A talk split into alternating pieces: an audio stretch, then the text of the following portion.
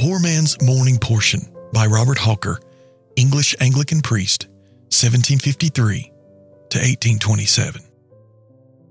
March 22nd. Thus saith the Lord I remember thee, the kindness of thy youth, the love of thine espousals, when thou wentest after me in the wilderness, in a land that was not sown. Jeremiah chapter number 2, in verse 2. Pause, my soul, over this condescending token of God's love to Israel, and see whether it doth not hold forth to thee a blessed portion for thy encouragement. Israel had been most undeserving, but yet the Lord would put Israel in remembrance by assuring his people that he remembered their love when God first formed Israel into a people when he led them into the wilderness and married Israel.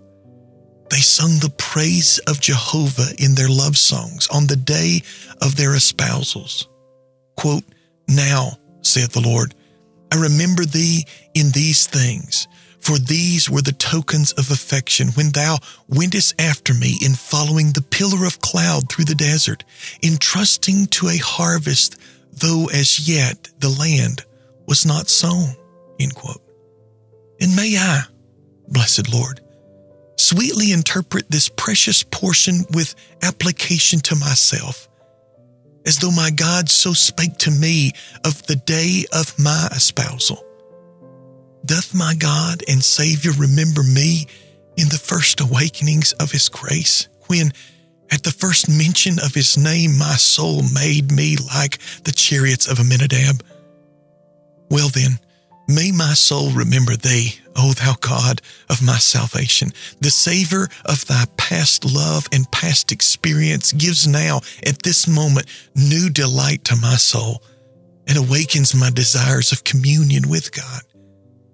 The very recollection of what I then was and how thou calledst me and made my time a time of love and how thou passest by and didst bid me live, and didst cleanse me, and take me home, and betrothedst me to thyself, and made me thine forever. The very thoughts refresh my soul now. And these former experiences drive away present distresses and despondency. How is it, my soul, with thee now?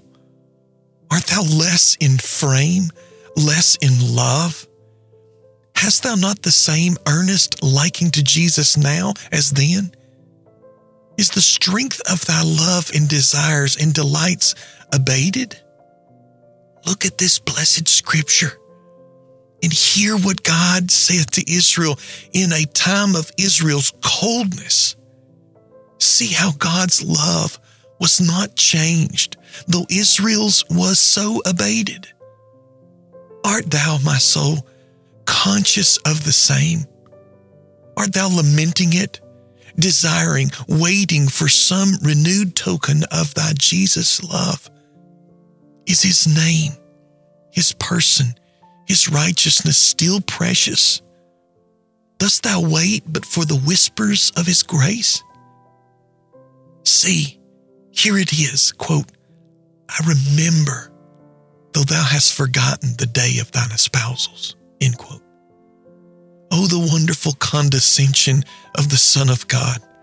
Behold, my soul, how in this very way, how he is preparing thine heart for the renewings of his love and his sweet manifestations towards thee.